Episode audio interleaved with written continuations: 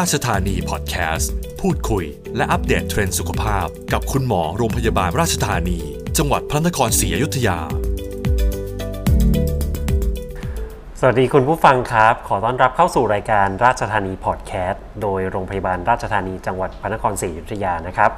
วันนี้นะครับเราก็รวบรวมหลากหลายคำถามน่ารู้นะครับ เกี่ยวกับคันเสี่ยงสูงนะครับผู้ที่จะมาตอบคำถามกับเราในวันนี้นะครับก็คือ พทย์หญิงวิภาวันสุคนธมาน แพทย์ผู้เชี่ยวชาญ ด้านเวชศาสตร์มารดา และทารกในครรภ์ครับ สวัสดีครับคุณหมอ สวัสดีค่ะ ราชธานีพอดแคสต์ขอคุณหมอนิยามคำว่าคันเสี่ยงสูงหน่อยครับว่าคืออะไรครับ คันเสี่ยงสูงเนี่ยก็คือคันที่มีความเสี่ยงนะคะคันที่มีความเสี่ยงเนี่ยก็จะหมายรวมถึงความเสี่ยงต่อสุขภาพมารดา แล้วก็ทารกในครรภ์รวมถึงความเสี่ยงในการคลอดบุตร ในภาวะหลังคลอดด้วยนะคะ ทีนี้ถามว่าใครบ้างที่อยู่ในภาวะคันเสี่ยงสูง เราก็จะดูตั้งแต่ทางด้านปัจจัยมารดา ปัจจัยทารกนะคะเอ่อทางด้านมารดาเนี่ยมันหมายรวมถึงโรคประจำตัว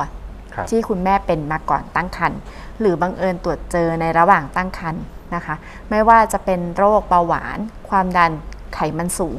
ครับโรคไทรอยด์เป็นพิษ ไทรอยด์ต่ำโรค SLE หรือเป็นโรคลมชัก อันนี้คือ4-5โรคที่เราเจอกันบ่อยๆนะคะครับโรคอื่นๆที่อาจจะเจอได้บ้างแล้วตั้งครรภ์แต่มีโอกาสน้อยกว่า คือพวกไตวายเรื้อรังโรคหัวใจนะคะเอ่อพวกเนี้ยเป็นคันเสี่ยงสูงหมดเลยเนาะรวมถึงปัจจัยในด้านแง่ของอายุน้ำหนักตัวนะคะเอ่อในเรื่องของประวัติการตั้งครรภ์ก่อนหน้านี้ ไม่ว่าจะเคยแท้งนะคะ เคยคลอดลูกก่อนกำหนด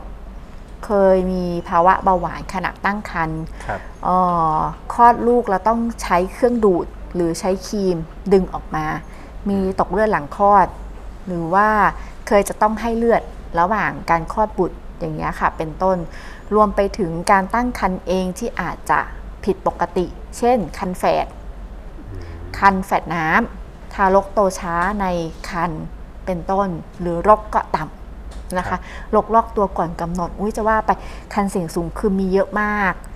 เยอะมากเลยค่ะครับนะถ้าเข้าข่ายว่ามีความเสี่ยงที่จะส่งผลกระทบต่อสุขภาพคุณแม่และทารกในครรภ์เราก็เรียกว่าคันเสี่ยงสูงแหละ คุณหมอครับ เราถ้าเกิดว่าคุณแม่เนี่ยเอ่อมีโรคประจำตัวบางอย่างครับ ก็ถือว่าเป็น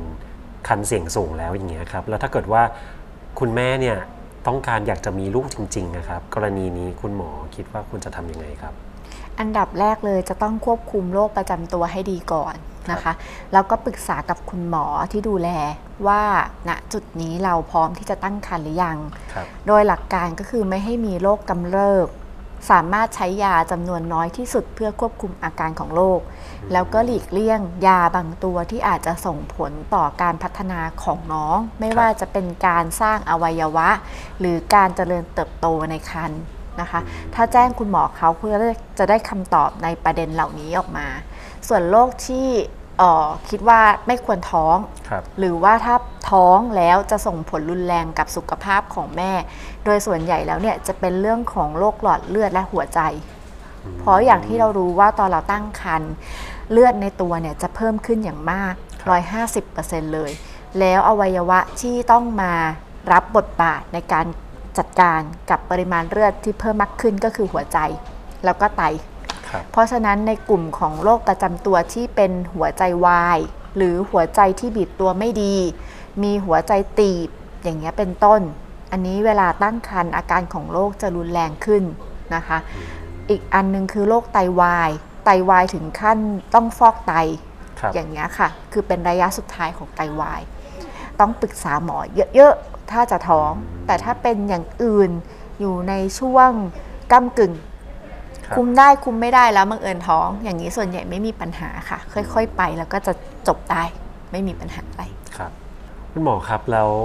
คุณแม่ที่มีคันที่ 4 ขึ้นไปเนี่ยครับก็ถือว่ามีคันเสี่ยงสูงเหมือนกันแบบนี้เป็นเพราะอะไรครับ จริงต้องบอกว่าเรายิ่งตั้งคันจำนวนคันเยอะขึ้นเรื่อยๆ ความเสี่ยงก็จะเพิ่มมากขึ้นเรื่อยๆนะคะ อย่างถ้าเรา ตั้งคันครั้งหลังๆ ตัวมดลูกเองที่ถูกยืดขยายมากๆ ก็จะนำมาซึ่งภาวะเอ่อเด็กที่ไม่กลับหัวครับคืออยู่ท่าไหนก็ได้ กิ้งไปกิ้งมา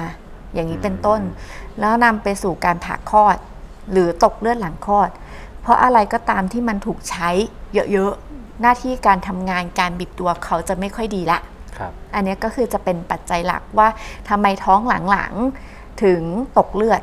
หลังคลอด เขาจะกลัวเรื่องประเด็นนี้นะครัคะบถ้าพูดถึงเรื่องจำนวนครั้งของการตั้งครรภ์เป็นหลักแล้วคุณแม่ที่ตั้งครรภ์ลูกแฝดนะครับคุณหมอก็ถือว่ามีคันเสี่ยงสูงเหมือนกัน แบบนี้ต้องดูแลพิเศษไหมครับโอ้ต้องต้องบอกว่าคันแฝดไม่ใช่ไม่ใช่สิ่งที่ธรรมชาติกำหนดมาอืมให้เป็นอย่างนั้น เพราะว่ามดลูกของผู้หญิงเนี่ยรองรับได้แค่เด็กหนึ่งคน การที่มีเด็กสองคนอยู่ในมดลูกหนึ่งใบครับ มันทำให้เกิดการขยายตัวของมดลูกแบบผิดปกติก็คือมากเกินไปอืมเด็กแฝดเนี่ยเราจะเห็นเลยว่าหนึ่งต้องเจอและปัญหาคลอดก่อนกำหนดแน่นอน เด็กตัวเล็กกว่าคนอื่นแน่นอนนะคะ ขึ้นอยู่กับว่าเป็นแฝดชนิดไหน ถ้าเป็นแฝดใบเดียวกันปัญหาจะเยอะกว่า แฝดคนละใบนะการดูแลก็แตกต่างกันไป นอกจากภาวะเรื่องของ คลอดก่อนกำหนดแล้วเนี่ย มันยังทำให้ตกเลือดตอนครับคลอด แล้วเด็กแฝดส่วนใหญ่จะต้องผ่าออก เพราะว่าแฝดชนิดเดียวที่จะคลอดได้คือ ถ้าต้องเป็นหัวกับหัวอืมหัวทั้งคู่มันครับถึงออกได้ ถ้าเป็นหัวก้นก้นหัวหรือก้นก้นหรือท่าขวาง อันนี้ก็ต้องผ่าหมดเนาะเพราะฉะนั้นมันจะมีการดูแลที่พิเศษเฉพาะอย่างลงไป นอกจากการขยายของมดลูกแล้วเนี่ยเขายังมีรก ที่มากกว่าคนอื่นถึง 2 เท่า เพราะว่ารกเลี้ยง 2 ชีวิต การมีรกมากก็ทำให้เสี่ยงกับการเป็นเบาหวานอ่ามากกว่าคนอื่น แล้วก็เสี่ยงต่อภาวะคันเป็นพิษมากขึ้นครับเพราะฉะนั้นในเรื่องของแฝดต้องดูละเอียดและถือเป็นคันเสี่ยงสูงค่ะ แล้วคุณแม่ที่มีความสูงเนี่ยแค่ไม่เกิน 140เซนติเมตรอย่างเงี้ยครับคุณหมอถือว่ามีคันเสี่ยงสูงไหมครับเออส่วนสูงเนี่ยแวรี่กันในแต่ละตำรา หลากหลายกันไป บางบางที่เอา 140 145 150 แต่ประเด็นสำคัญคือการที่คุณแม่ไม่สูงมากนัก จะตามมาด้วยปัญหาเชิงการที่แคบ และอาจจะส่งผลกับการคลอด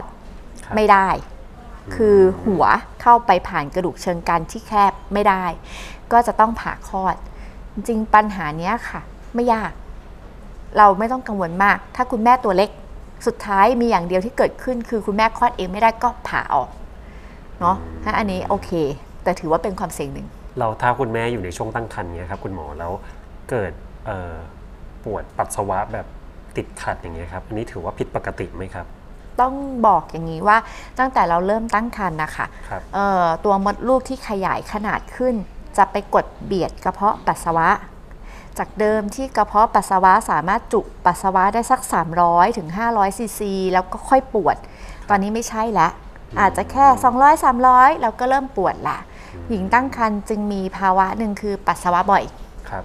เดี๋ยวลุกเดี๋ยวลุกกลางคืนที่นอนเนี่ยนอนได้ไม่ทั้งคืนหรอกต้องเข้าห้องน้ำคืนละ 1-2 ครั้งเป็นธรรมดาครับอันนี้คืออาการปกติต้องแยกกัน แต่ถ้าเรามีอาการปัสสาวะเบ่งยาก เบ่งเหลือบมาแล้วเสบ คือมันจะเสียวตามลำปัสสาวะอย่างเงี้ยเป็นอาการของการติดเชื้อในทางเดินปัสสาวะแล้ว ซึ่งคนท้องมันจะเกิดภาวะติดเชื้อง่าย มีมดลูกมากดทับ มีการขยับของเด็กอยู่ในท้องตลอดเวลา แล้วก็มาโดนกระเพาะปัสสาวะเรื่อยอืมๆบวกกับความไม่อยากเดินอะ ไม่อยากเข้าห้องน้ำบ่อยๆครับกั้นกลางคืนไม่ไม่ลุกไม่ลุกฉันไม่ลุกเนี่ยนอนต่อไปเรื่อยๆ กั้นปัสสาวะนานอย่างเงี้ยค่ะ แล้วบางคนทานถึงขนาดไม่ยอมกินน้ำ ครับคือในเมื่อปัสสาวะบ่อยแล้วกินน้ำน้อยไปด้วย ปัจจัยพวกเนี้ยค่ะจะทำให้เรามีอาการติดเชื้อทางเดินปัสสาวะง่าย เพราะฉะนั้นต้องแยกกันระหว่างปัสสาวะบ่อย กับปัสสาวะแล้วแสบขัด ถ้าแสบขัดเนี่ยติดเชื้อต้องมาหาหมอแหละธาตุไอโอดีนนะครับคุณหมอจำเป็นต่อคุณแม่ไหมครับ แล้วก็ควรจะทานช่วงไหน แล้วก็ควรจะทานอย่างไรดีครับคุณหมออ๋อค่ะไอโอดีนเนี่ยเราจะคุ้นชินกับเมื่อเมืองไทยเมื่อหลายๆสิบปีก่อนในเรื่องของโรคเอ๋อครับ เออโรคเออโรคไทรอยด์ต่ำเขาก็จะเสริมธาตุไอโอดีน แล้วก็แนะนำให้กินแล้วใส่ไอโอดีนไปในซอสปรุงรสต่างๆ น้ำปลาซีอิ๊วขาวซอสถั่วเหลืองเงี้ยค่ะ เพื่อกำจัดปัญหาโรคเออโรคไทรอยด์ต่ำทีนี้เนี่ยถามว่าเกี่ยวข้องกับคนท้องยังไง เกี่ยวโดยตรงเลย เพราะว่าเอ่อช่วงแรกของทารกอะค่ะเขาจะยังไม่มีต่อมไทรอยด์ยังไม่มีต่อมไทรอยด์แล้วเขาใช้ไอ้ตัวไอโอดีนเนี่ยค่ะจากแม่ครับอ่า จนถึงระดับหนึ่งเนี่ยเขาก็จะเอาไอโอดีนที่ได้จากคุณแม่ มาสร้างฮอร์โมนไทรอยด์อืมค่ะแล้วตัวฮอร์โมนไทรอยด์เองเนี่ยเป็นตัวสร้างอวัยวะต่างๆ ทั้งพัฒนาการสมอง พัฒนาการของเนื้อเยื่อต่างๆ รวมไปถึงอัตราการเผาผลาญของแต่ละเซลล์ครับเพราะฉะนั้นเนี่ยถ้าเราขาดไอโอดีนก็นำมาซึ่งภาวะไทรอยด์ต่ำถ้าไทรอยด์ต่ำน้องก็จะมีปัญหาเป็นไทรอยด์ต่ำแต่กำเนิด ส่งผลให้เป็นโรคเอ่อได้นะคนท้องเนี่ยจึงควรได้รับไอโอดีนในปริมาณที่เหมาะสมค่ะ ในเอ่อคุณหมอก็จะมีการเลือกยาบำรุงครรภ์ที่มีผลิตภัณฑ์เสริมของธาตุไอโอดีนให้อยู่แล้ว โดยทั่วไปในท้องตลาดจะมีการใส่ไอโอดีนในปริมาณที่เหมาะสมอยู่แล้วค่ะครับนะเพราะฉะนั้นอันนี้ไม่ต้องกังวล แต่ถ้าอยากกินเพิ่มไอโอดีนก็อยู่ในอาหารทะเลเนาะอาหารทะเล แล้วก็ตามซอสปรุงรสต่างๆ อย่างที่หมอบอกเขาใส่มาให้เรียบร้อยแล้วค่ะ ในเรื่องไอโอดีนในเมืองไทยคงไม่ต้องกังวลละนะแล้วปริมาณน้ำค่ำของคุณแม่เนะครับมีผลอย่างไรต่อทารกครับคุณหมอ ต้องบอกว่าปริมาณน้ำข้ามเป็นผลสะท้อนของสุขภาพทารกในครรภ์ซะมากกว่านะคะเอ่อปริมาณน้ำข้ามถามว่าน้ำข้ามมาจากไหน น้ำข้ามเนี่ยโดยหลักมาจากการขับถ่ายถ่ายปัสสาวะของลูกนะคะน้ำข้ามเนี่ยจะเป็นลักษณะน้ำสีเหลืองใส ๆ เหมือนน้ำปัสสาวะครับเวลาผู้หญิงน้ำเดินจะบอกว่านี่เหมือนปัสสาวะราด นะอืมก็คือเหตุผลคือมันก็คือปัสสาวะของลูก น้ำข้ามจะมากหรือน้อยขึ้นอยู่กับสุขภาพของลูกเป็นหลักนะคะปัจจัยอื่น ๆ ที่ทำให้น้ำข้ามเยอะหรือน้อยก็คือรกเยื่อหุ้มเอ่อถุงการตั้งครรภ์ซึ่งเป็นปัจจัยรองลงมาครับการที่น้องในครรภ์มีน้ำข้ามน้อย อาจจะสะท้อนถึงภาวะทารกโตช้าในครรภ์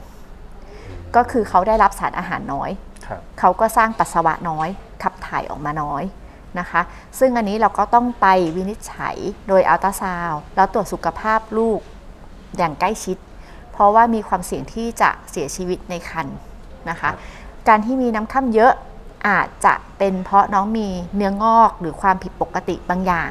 ที่มันสร้างน้ำค่ำนะคะ อันนี้เราสามารถตรวจเจอได้จากการอัลตราซาวด์อย่างละเอียดครับเนาะแล้วก็อีกปัญหาหนึ่งคือการอุดตัน ของทางเดินอาหาร น้ำข้ามเนี่ยน้องจะต้องกลืนลงไป เด็กมีการกลืนตั้งแต่ในท้อง เด็กจะกลืนน้ำข้ามเข้าไปในทางเดินอาหารเข้าไปในปอด เพื่อกระตุ้นพัฒนาการของอวัยวะภายใน ถ้ากลืนไม่ได้น้องก็จะมีแต่ถ่ายออก โดยที่น้ำค่ำไม่ได้หายเข้าไปในตัวน้องเลยครับส่งผลให้เกิดภาวะน้ำค่ำเกิน เพราะฉะนั้นหมอถึงบอกว่าการที่มีน้ำค่ำมากหรือน้อยเป็นตัวสะท้อนสภาวะ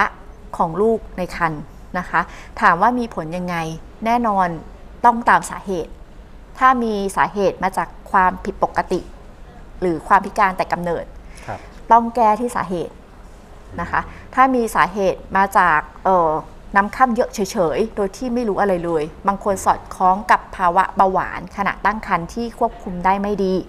นะคะ ก็ประคับประคองไปเรื่อยๆ ถามว่าภาวะน้ำค่ำเยอะส่งผลอะไรอย่างอ๋อ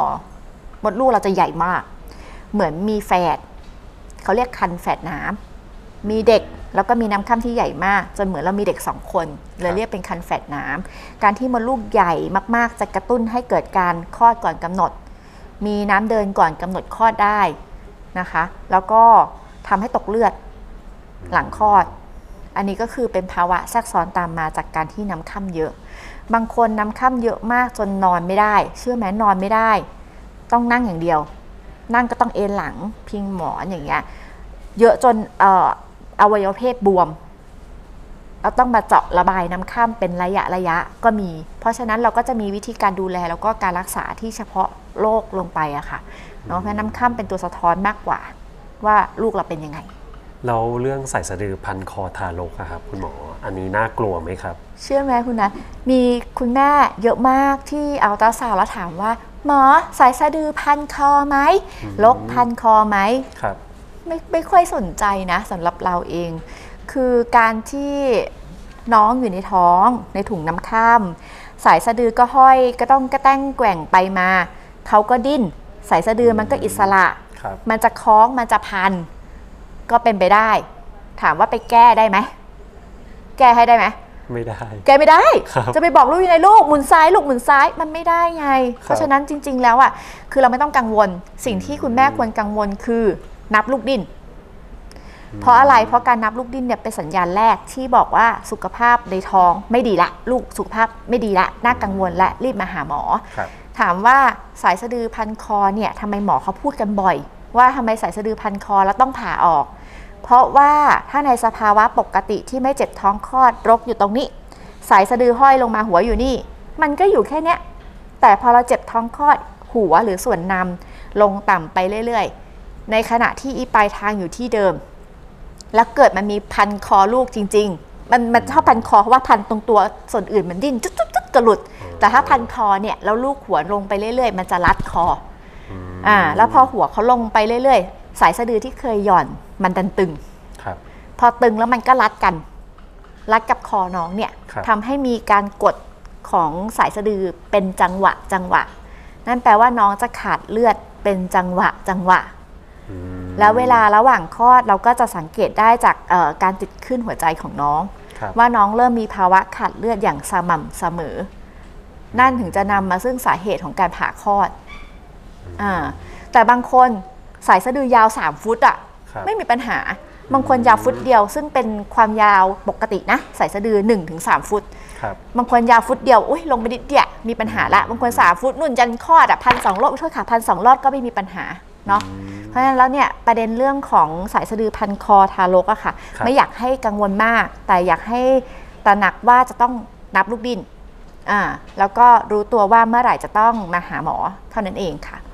แล้วสายสะดือย้อยเนี่ยครับหรือว่าโผล่ออกมาจากช่องคลอดคุณแม่เนี่ยครับอันนี้ถือว่าอันตรายไหมครับคุณหมอ ต้องนิยามก่อนว่าสายสะดือย้อยคืออะไร สายสะดือเรารู้จักเนาะสายสะดือคือเส้นที่เชื่อมระหว่างรกกับสะดือลูกครับนะคะ การที่มันย้อยลงมานั่นแปลว่า สายสะดือห้อยลงมา จากปากมดลูก ห้อยต่ำกว่าส่วนนำอืมเออแล้วไอ้สายสะดือเนี่ยมันทำหน้าที่ส่งเลือดครับ ทุกอย่างส่งออกซิเจน ไปยังลูกในท้อง สายสะดือย้อยออกมาได้ไม่เกิน 2 นาที 2 นาทีเลย 2 นาทีปุ๊บ น้องจะเสียชีวิต เหตุผลคือเมื่อสายสะดือย้อยลงมา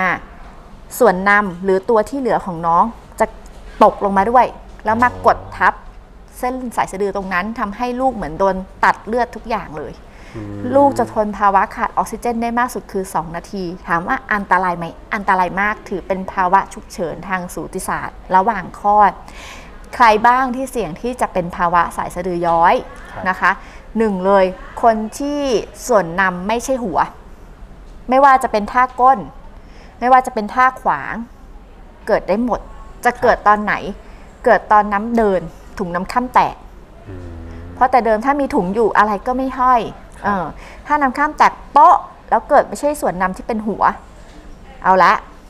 ต้องระวังแล้วถามว่าคุณแม่จะรู้ไหมคุณแม่ไม่รู้หรอก เพราะมันมันย้อยอยู่ในช่องคลอดครับเนาะเพราะฉะนั้นถึงบอกว่าน้ำเดินต้องมาหาหมออืมด้วยเหตุผลนี้ว่าน้ำเดินต้องมาทันทีนะ คุณแม่ไม่ต้องรอให้น้ำเดินแล้วเจ็บมากๆจะเบ่งแล้วค่อยมาครับมันอาจจะเกิดอะไรขึ้นระหว่างนั้นก็ได้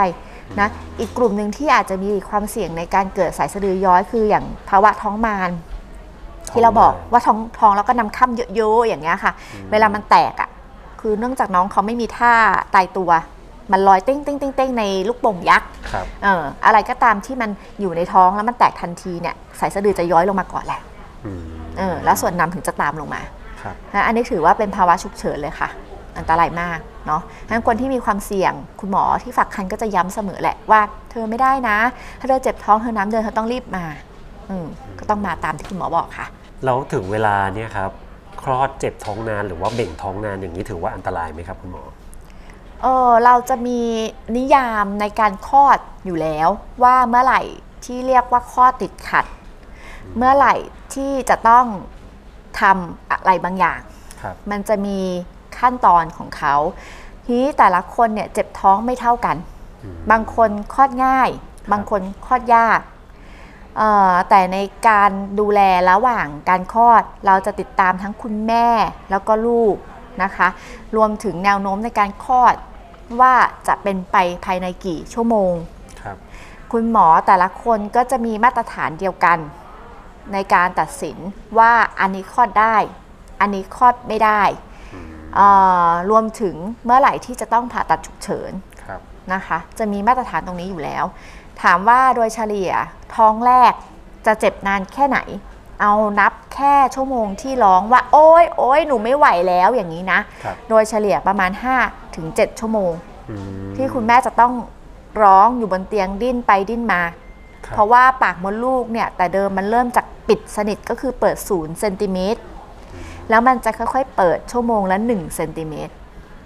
ในท้องแรก ครับ ช่วงแรก ๆ 4 ชั่วโมงแรกคุณแม่จะนอนชิลๆรู้สึกท้องแข็งเป็นพักๆ แต่ยังไม่ปวดมากครับแต่พอเข้า5เซนติเมตร6เซนติเมตรจนถึงคลอด เป็นช่วงที่เจ็บและร้องดิ้นตลอดเวลาอืมบางคนเปลี่ยนหน้ามือเป็นหลังมือเลย คุยไม่รู้เรื่องแหละนะเออครับจะมันจะเจ็บขนาดไหนเจ็บทุก ๆ 3 นาที หายใจเข้าหายใจออกไป 3 รอบเจ็บอีกแล้วเอออย่างเงี้ยค่ะ ประมาณ 5-7 ชั่วโมงเลย แต่ถ้าในท้องหลังเนี่ยจะเร็วกว่านั้นเนาะเพราะฉะนั้นแล้วมันเลยไม่มีนิยามว่า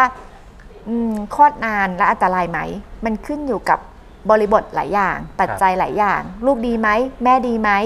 เอ่อการไปการเปิดดำเนินไปของการคลอดปากมดลูกเปิดดีไหมครับเนาะเพราะฉะนั้นทั้งหมดทั้งปวงเนี่ยมันอยู่ที่การสื่อสารกัน ระหว่างคุณหมอ คนไข้สามี เนาะแล้วร่วมตัดสินใจร่วมกันว่าเราจะยังดำเนินการคลอดต่อไป หรือเราจะไปผ่าอืมนะเอออันนี้ก็จะเป็นการดูแลร่วมกันมากกว่าค่ะครับสุดท้ายแล้วครับคุณหมออยากให้คุณหมอแนะนำผู้ฟังนะครับที่คิดว่ากำลังจะมีลูกนะครับ หรือว่าตอนนี้กำลังตั้งครรภ์อยู่นะครับ ค่ะก็อยากจะเชิญชวนนะคะ ให้มาตรวจสุขภาพก่อนการตั้งครรภ์รวมถึงวางแผนก่อนมีบุตรนะคะ ในการป้องกันหรือลดความเสี่ยงก่อนที่เราจะต้องรักษาแล้วก็ดำเนินมันไปพร้อมกับการตั้งครรภ์เนาะแต่ยังไงก็ตามนะคะ การที่เรามีความเสี่ยงระหว่างการตั้งครรภ์ทุก ๆ อย่าง มันมีทางเดินต่อเสมอ 1 2 3 แล้วแต่เราจะเลือกเดินนะคะ ค่อยๆก้าวไปทีละก้าวสุดท้ายแล้วปัญหาทุกอย่างก็จะเบาบางลงได้นะคะ ก็ ยังเชิญชวนให้มาตรวจก่อนตั้งครรภ์นะคะ วันนี้ก็ขอบคุณนะครับ คุณหมอแพทย์หญิงวิภาวันสุคนธมานนะครับ แพทย์ผู้เชี่ยวชาญด้านเวชศาสตร์มารดาและทารกในครรภ์นะครับ ขอบคุณมากครับค่ะคุณหมอสวัสดีค่ะและสำหรับท่านผู้ฟังนะครับท่านใดนะครับที่สนใจนะครับอยากจะเข้ามาปรึกษานะครับก็สามารถติดต่อเข้ามาได้ที่โรงพยาบาลราชธานีนะครับจังหวัดพระนครศรีอยุธยานะครับที่คลินิกเวชศาสตร์มารดา และทารกในครรภ์นะครับที่เบอร์ 1446 หรือโทร 035 335 555 ต่อด้วย 300 หรือ 301 นะครับ ก็สามารถโทรเข้ามาสอบถามได้เลยนะครับ เดินทางไม่ไกลจากกรุงเทพก็ไม่ถึงชั่วโมงก็ถึงแล้วครับ รายการราชธานีพอดแคสต์นะครับ ก็หมดเวลาลงแล้วนะครับ สวัสดีครับ ต้องการคำปรึกษาด้านสุขภาพ โทรสายด่วน 1446 ราชธานี ตัวจริงเรื่องแพทย์เฉพาะทาง